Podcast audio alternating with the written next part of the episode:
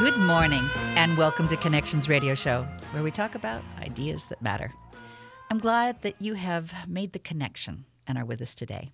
I'm Laurie Fitz, your host, and what a deeply challenging week we've had. Now, more than ever, we need to find ways to get connected and elevate our voices.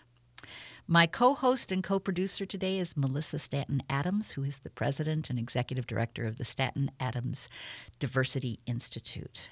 Welcome, Malissa. Thank you for joining me today. And Malissa, uh, thank you for joining me today. Thank you, and I'm happy to be here. So together, we're going to be asking uh, our our audience today to call in, so that we can all process together the issues of justice. And we're going to be opening up the phone lines for us to just talk about it together. Our number here is 952 946 6205. Again, that number is 952 946 6205. And the first steps against racism is being willing to have the conversation, to use our voices to make a stand. Malissa, it's been a tough week. Yes, how are has. you how are you doing? I'm hanging in there, you know. Um, I was trying to figure out how I feel about this whole um, between the George Floyd trial, the shooting of uh, Daunte Wright, and the the civil unrest that ensued afterwards. And then we're seeing more footage coming out of others who've been um, whose lives have been taken by the police, and it starts to um, weigh on you. And I think I've been dealing with this my whole life. I've been seeing this my whole life, and I've become apathetic a bit that this is the way the lives of Black people are in America, and people are not fighting for us to live. People are not fighting for us the way they should be. And it, it, also kind of brought to me, Laurie, you know, that I do a lot of this work um, in my business, and a lot of people who are white are really, really surprised. Oh my God, after George Floyd, how could someone else get killed by the police in Minneapolis, no less, or in Minnesota, no less? And people of color are like, yeah, here we go again. This is our story. This is what happens to us. And until someone gives a damn, we're going to end up seeing more people killed by the police. And this is happening on a daily basis now. Yeah. Well, there's there's research. I, I, got a little angry at someone who posted in Facebook, um, and it's a friend of mine, and it was a heartfelt message uh, from a friend of mine. He was my uh, biology lab partner, you know, in high school. Wonderful African American man, and he was really giving a heartfelt, you know, eh, how he how he was dealing with the challenge of yet another person that was killed, and. A, a mutual friend said, "You know, it's it's really just a media hype. There's more white people that get killed than than black people, and it, it's just a media hype. We should talk about that too." I was like, "That's just wrong. It's just factually wrong." And so I, I, pulled up an article and I responded by putting this on, not saying anything else just for right now. I just needed to have the research out there. You know, over the life course, about one in every thousand black men can expect to be killed by the police. Risk of being killed by the police peaks between the ages of 20 and 35 for men and women of all racial and ethnic groups. Black women and men, and American Indian and Alaska Native women are significantly more likely than white women and men to be killed by the police. Latino men are also more likely to be killed by the police. For young men of color, police use of force is among the leading causes of death. Risk is highest for black men, who at the current levels risk face about a 1 in 1,000 chance of being killed by the police over the life course. That's about twice the average odds of being killed by the police for all men. And the risk, you know, it peaks between 20 and 35. But police in the United States kills far more people than uh, than do police in other advanced industrial ma- uh, democracies. So all over the world, we're the worst. And it shows that people of color, especially African Americans, are at greater risk for experiencing criminal injustice. So it, it calls for police, vi- you know, calls for how to eh, change police violence is really a public health issue as well as a, a challenge in our democracy.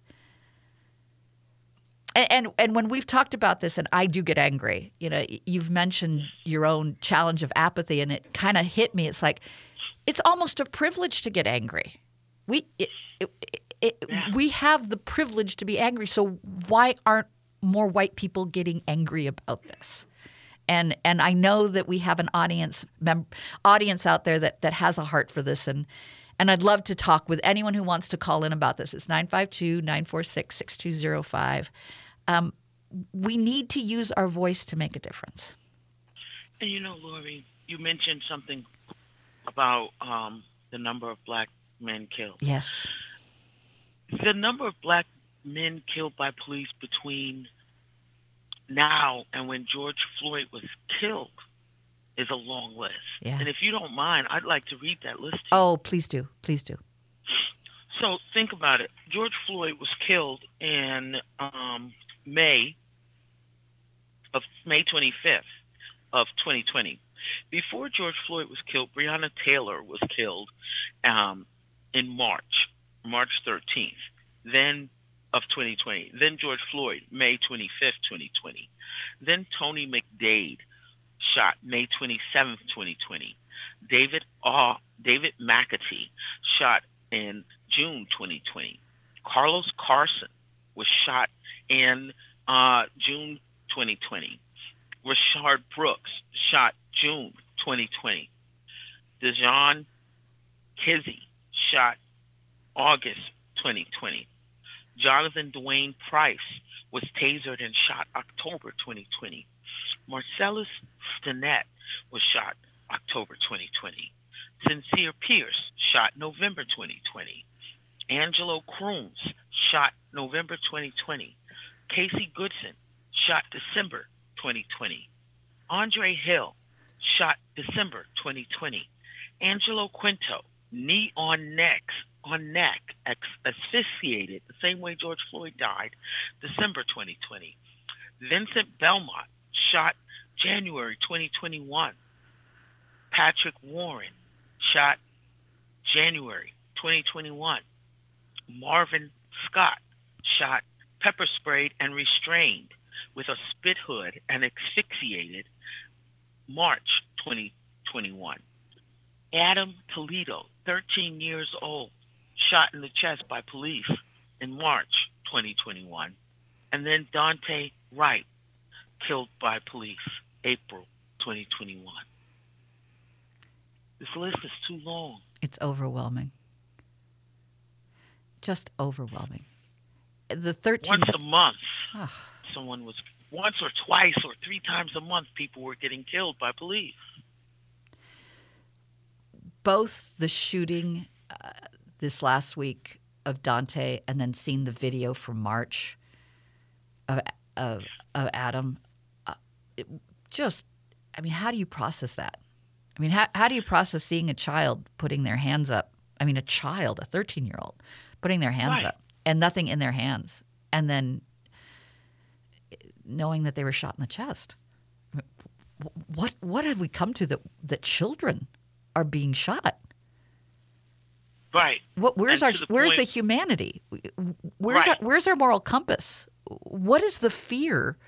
Yes, there were shots that fired. He came into a situation where shots were being fired, but he was the child was asked by the policeman to turn around and put his hands up.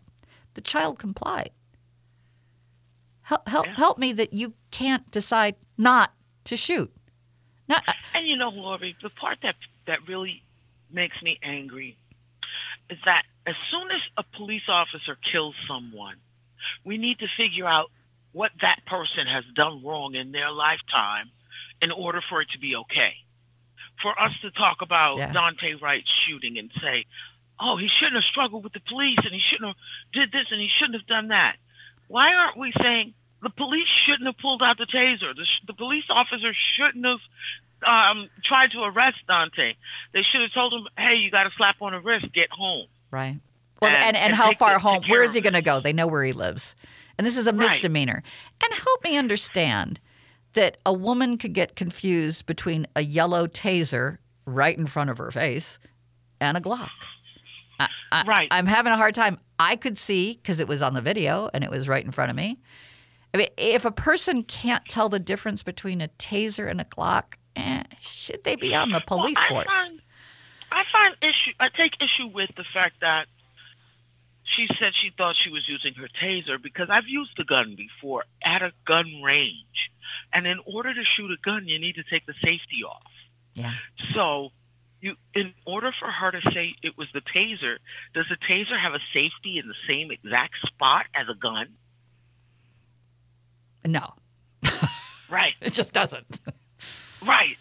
So I think there was some mistakes on her part, and one of them was pulling the gun out. But I always tell, tell people when it comes to unconscious bias, you are not responsible for your first thought, but you are responsible for your second thought. and your, Your first- actions and your and actions. actions. You got to own Her your first actions. thought was, let me pull out the taser. And then use the second thought is, let me use it. right.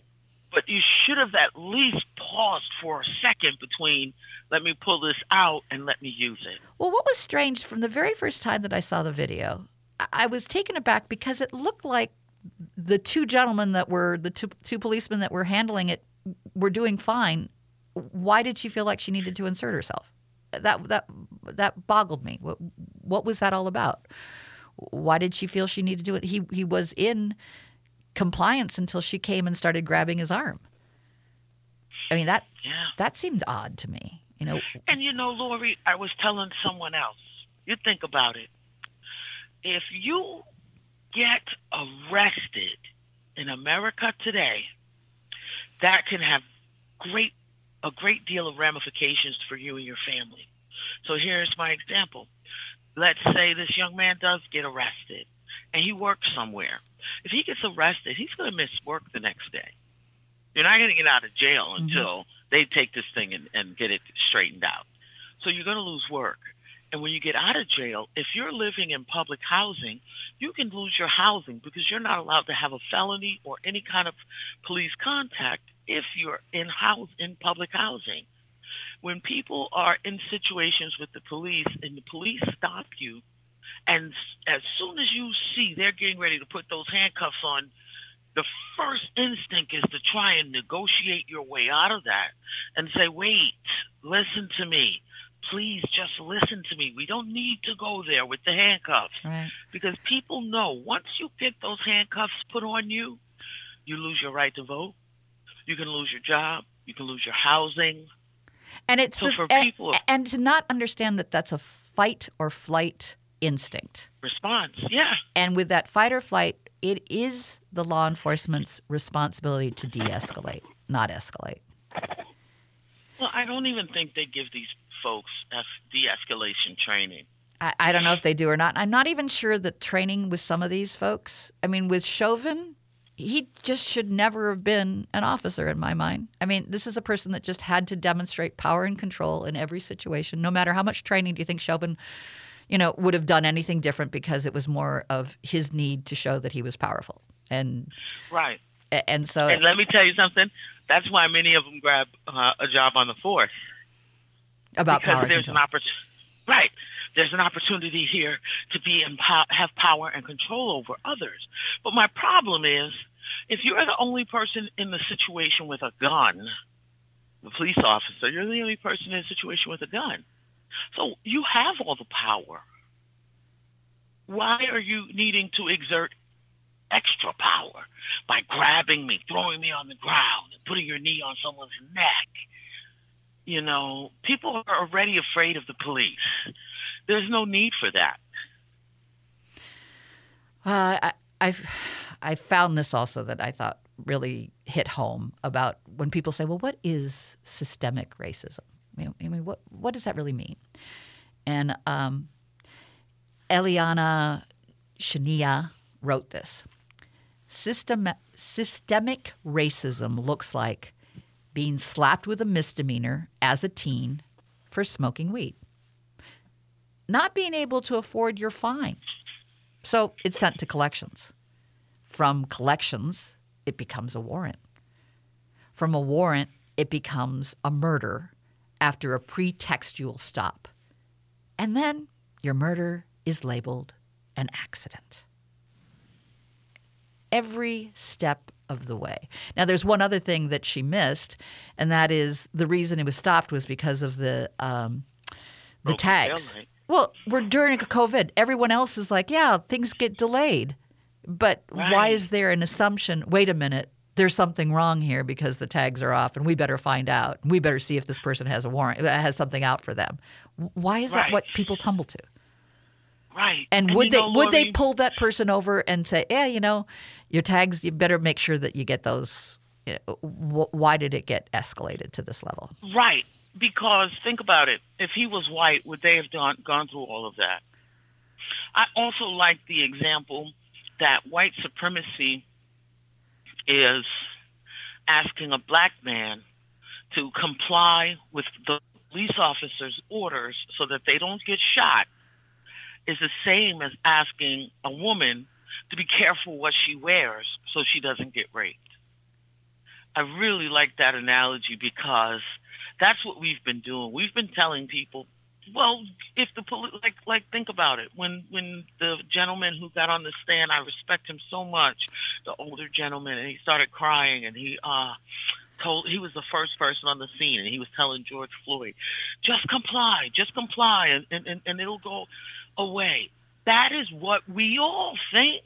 But when you're in that situation and you know, you can kind of tell that the officers are either going to be good with you and allow you to um, respect and dignity that you deserve, or you can tell if they're ready to take you to jail at the moment's notice. And it reminds me back into the days of slavery, right? Where the overseer could say whatever he wanted to you, and you couldn't say anything back Mm. for uh, risk of being whipped. It's the same thing. And they're, Laurie, they're trying to pass a law so that that says it's a misdemeanor to talk back to the police. That is just going backwards. That's archaic rules, regulations. And when people ask me, what can I do? What you can do is call your senator, your commissioner, call anyone in that represents your district and ask them, what are you doing about this bill that's coming out that's saying that people can't um, question the police when they're being stopped? If you're stopped by the police, you have a right to ask them, what are you stopping me for? What's the problem, officer? And look at what happened to that army, uh, that gentleman from the army in Virginia who was afraid to get out of the car. And look what happened. There's good reason why he was afraid to be get, and questioned, you know, why he was being stopped. Well, getting back, but getting back to um, Charles McMillian, who you were referring to, that was the 61 year old black man Yes. who broke down and cried. His phrase that just haunts me. He kept saying uh, to George Floyd, "You can't win, man. You can't win, Yeah. man." And and George's George Floyd's response was, yeah, I, "I can't get up. I can't. I mean, I'm, I'm, and he said, I, I'm trying to comply. I'm doing Yeah. what they're telling Yeah. me to do. so And so many times, right, the police will come to you in the situation. One police officer saying, "Put your hands up." The other officer saying, "Put your hands behind your back." They're yelling at you. They have guns, dou- double messages. Yeah. drawn. right? And you're getting double messages. Come forward, lay down, stand up, turn around.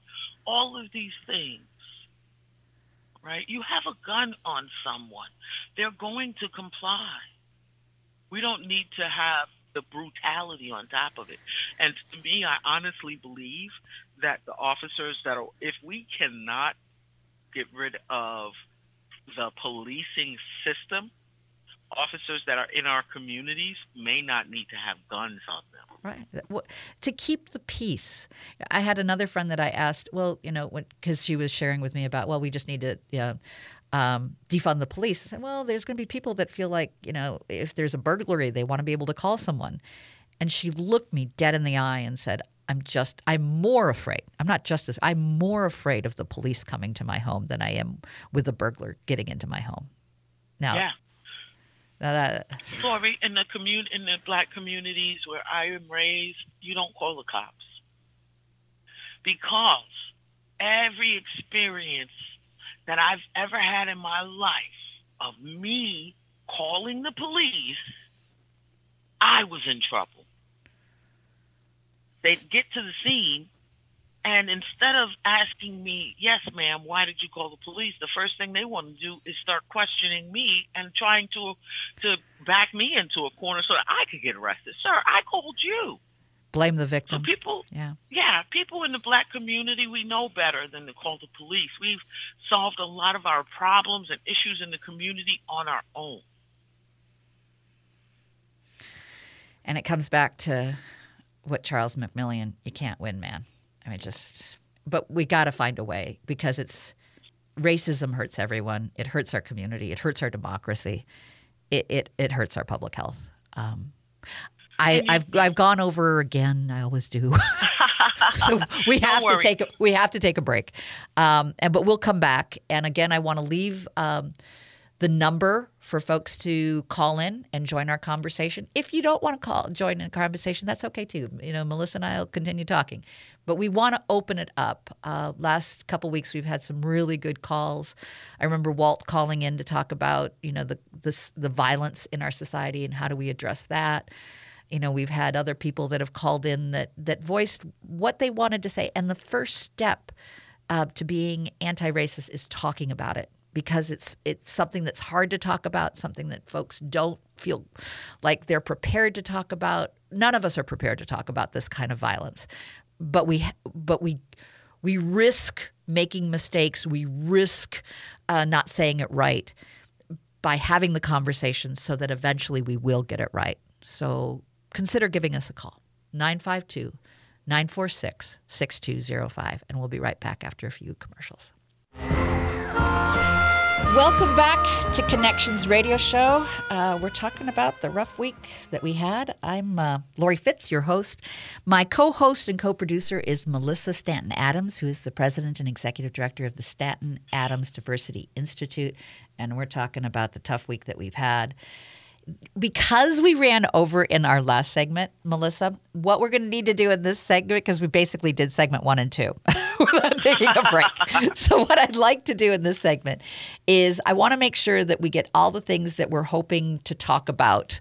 Um, at least mentioned, uh, promote our phone number, and then we're going to need to go to break again to catch up. So Okay. uh, we're, we want to talk about the trial of Derek Chauvin. Um, it's going into closing arguments next week and then deliberations. What will be the verdict? We witnessed Daunte Wright getting shot. Uh, we talked a little bit about that in the, the last segment that we did. Uh, what are folks' feelings about that? And uh, comments, ideas. What does this mean? What what do we want to do? Uh, what what what can we do to stop this craziness? Uh, we saw also the video of shooting from March where Adam Toledo, the 13 year old, got shot in the chest. Um, we're at a choice point in our society. Uh, how do we do police reform? How do we embrace peace and peace officer? Um, wh- what is the power and control? What do we want to talk about? So, Malissa, do you want to add anything else that we want the audience to be thinking about? But then we're going to have to go to break No, no, no. I think you covered it all. Thank you. All right. So our number is 952 946 6205. If you feel compelled to join us, we'd love to have you be part of the conversation. Otherwise, in the next segment, you'll hear us um, conversing about the, the topics that, that I've listed and maybe a few more. So join us right after these commercials, and we'll be back to talk about the week uh, of challenge and what our voices can do to make a difference.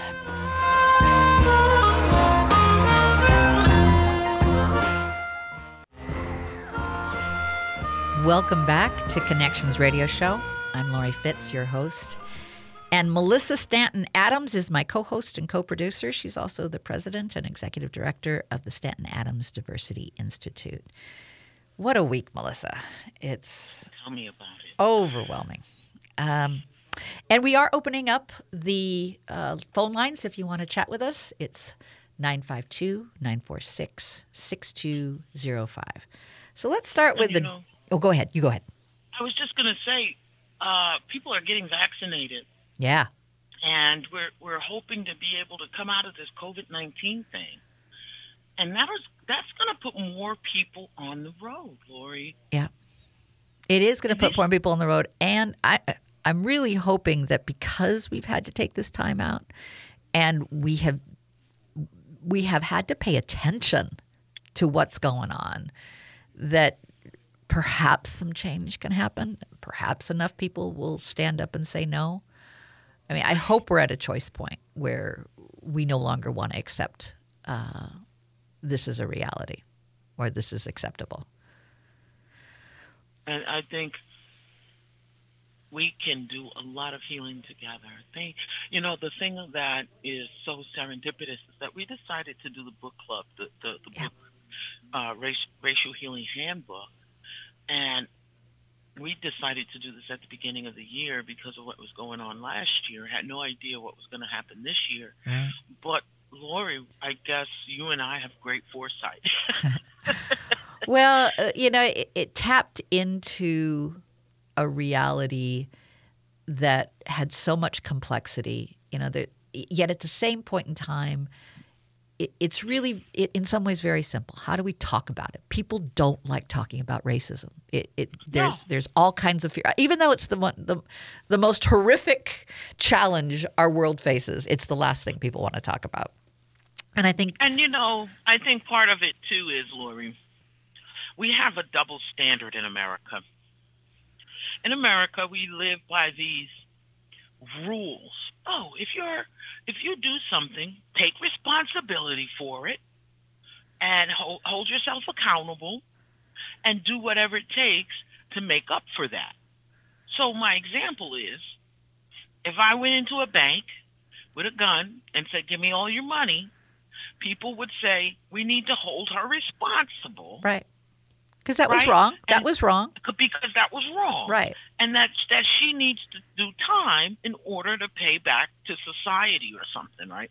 Right. Why does that hold true if I rob a bank, but that doesn't hold true if my people have been enslaved Mhm. for 400 years, covert racism for another 100 years, uh, overt racism for another 100 years, and then we're moving into covert racism for for for decades, right? Right. So why doesn't anybody have to pay for that?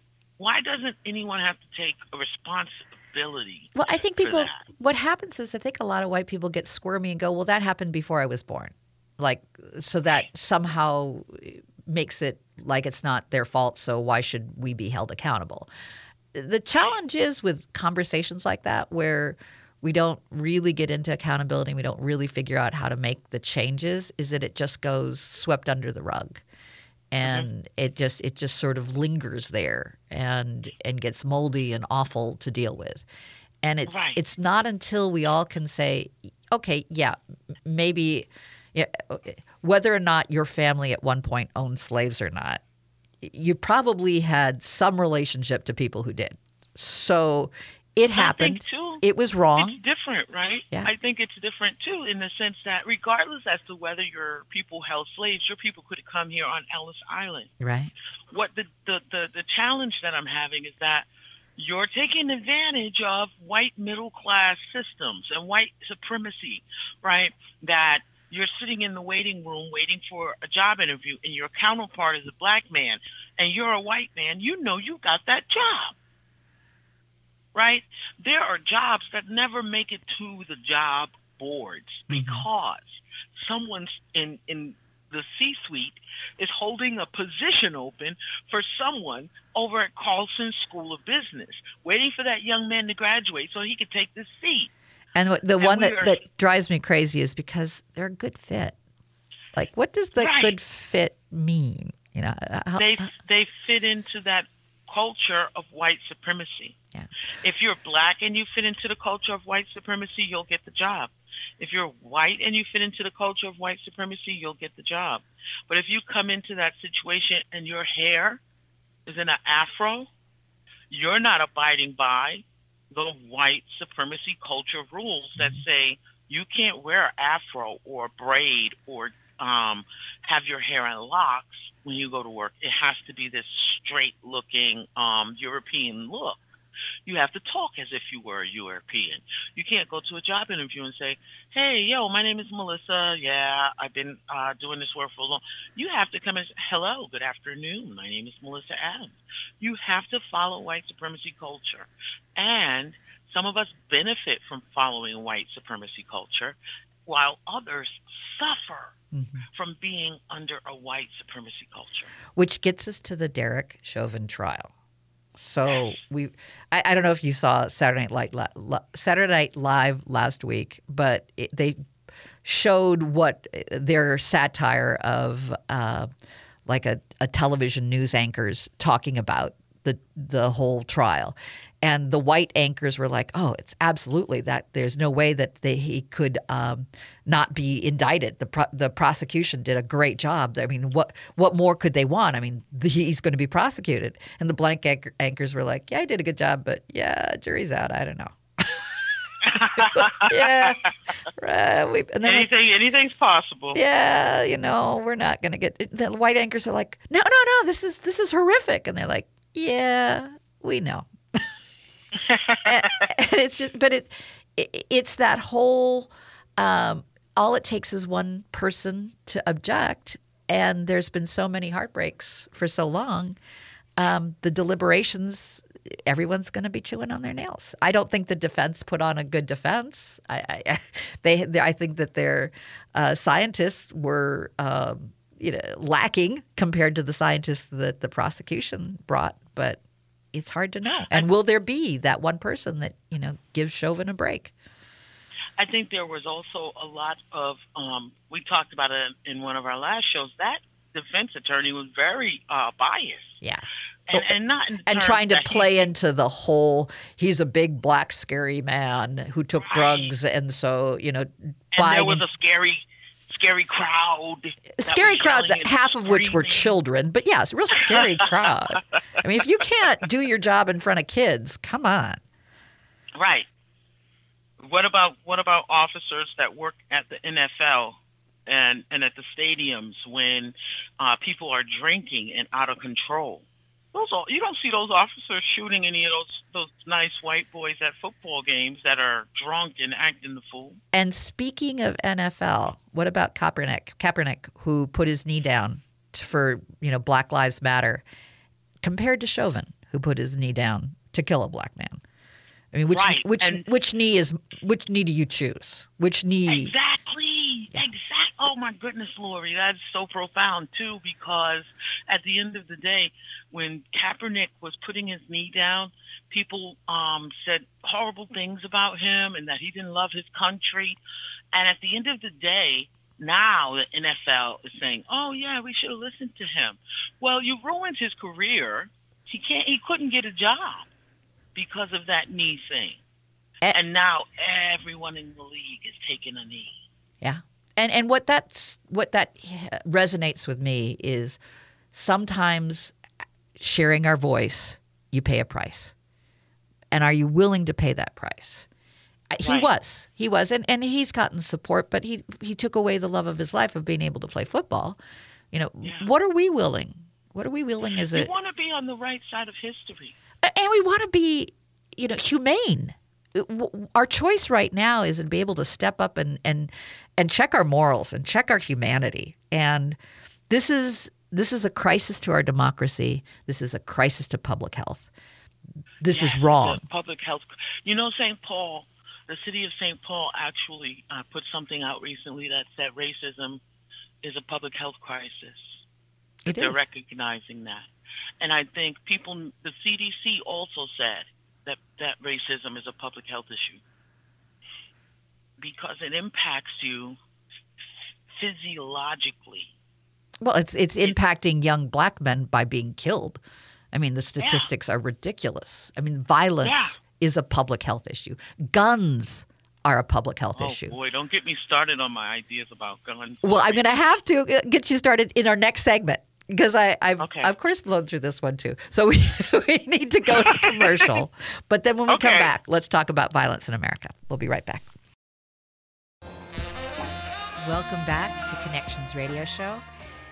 I'm Laurie Fitz, your host, and my co host and co producer is Malissa Stanton Adams, who is the president and executive director of the Stanton Adams Diversity Institute. What a week, Malissa. Thank you for being with us today so that we can talk about it. Because the first step Yeah. towards fighting Yeah. racism is being able to talk about it.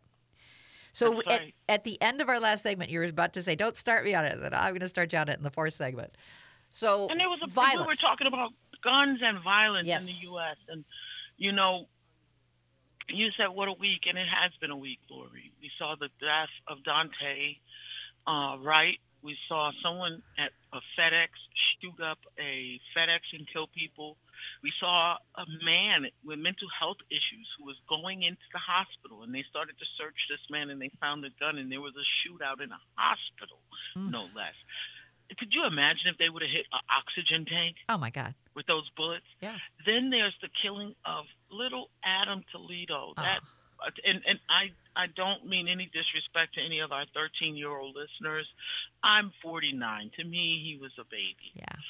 Yeah. Um, and then I just hear about the violence of people attacking Asians in the streets. And I just think about how can we heal from this collective violence that we're going through. You know, it reminds me of in- when Walt called in a couple weeks ago, and he was like, "You know, we've got to face the violence in our society. You know, it, it Yeah. we we glorify it. Eh, why do we do Right. that?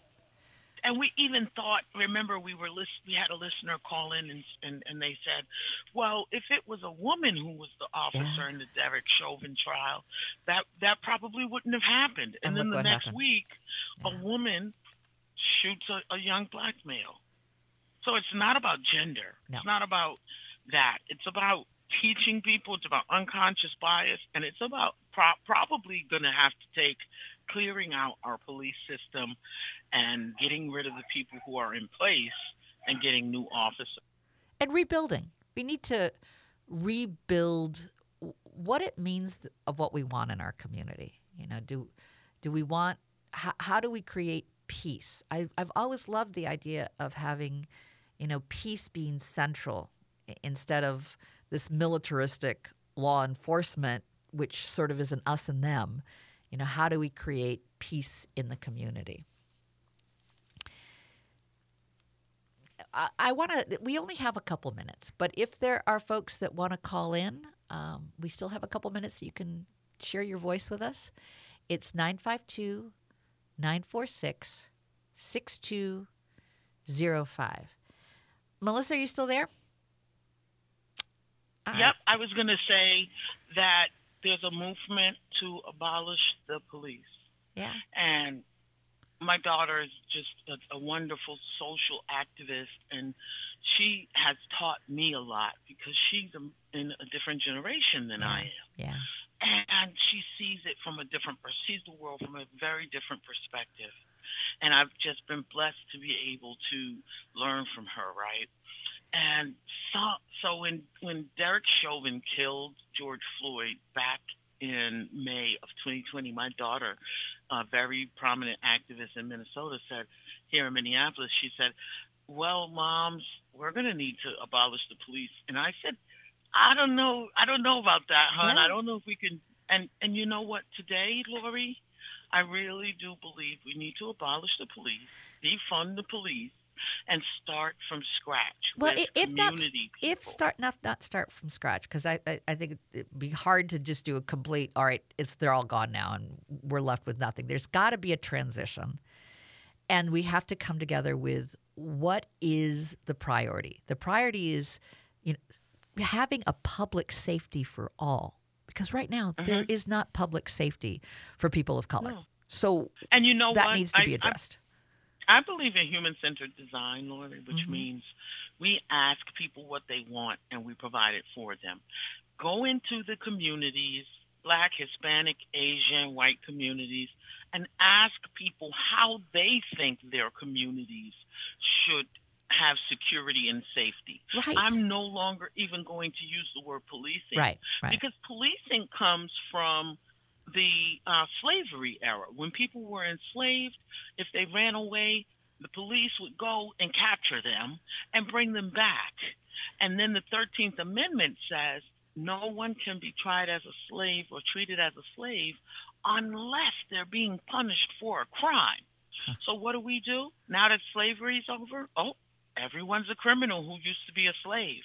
Let's try and find a way to get them back into enslavement. And that and in these prisons, they are benefiting financially off of the labor of people who are incarcerated. So it is slavery. They have these people building products and then they sell these products, Laurie, and they're paying people a nickel an hour, 15 cents an hour to create these products that the government is selling for thousands of dollars. So if that's not slavery, I don't know what is. and, and it so it really we're seeing symptoms when we're seeing the police killing folks the bigger picture even though it's horrendous to be looking at these deaths and these murders the bigger picture is how do we address the racism address the power and control and reimagine what safety means because as a democracy everyone deserves to feel safe and- Right. And, we And don't you know- have that right now. No, and you know what? When people back back in during the days of slavery, when abolitionists was going around telling people we need to abolish slavery, people said that's preposterous. How will we ever survive? How will we ever make it without enslaving people? So when we say abolish the police and people say that's preposterous, how will we make it without the police? I believe we can do it. We just need to come to a understanding of how do we create safety? Because when you are shooting a 13 year old child, now we really, really, really need to look at this this whole policing system and figure out how do we keep our children safe? Right. And that child was not safe. And that child, No. that that adult in the situation could have made better choices to keep that child alive. That there's no reason why that child should be dead. So, and then uh, who do you report it to when, Right. you, when you're having problems with the police? You report it to the police. Well, I, I, we need to leave the audience with something to think about, and I, I want Yeah. I want the audience to be thinking about what does it mean to create a safe community, and what does it mean to bring peace, because we do not have peace, and if we are looking to the future, how do we ask the people what they need? Malissa, Right. quick, what other? But I've got ten seconds. Love yourself and love your neighbor. And what does love your neighbor mean in creating safety and peace? Be thinking about that. We'll be we'll continue the conversation. We've got a lot more to go. Thank you for joining us today. We appreciate you being here.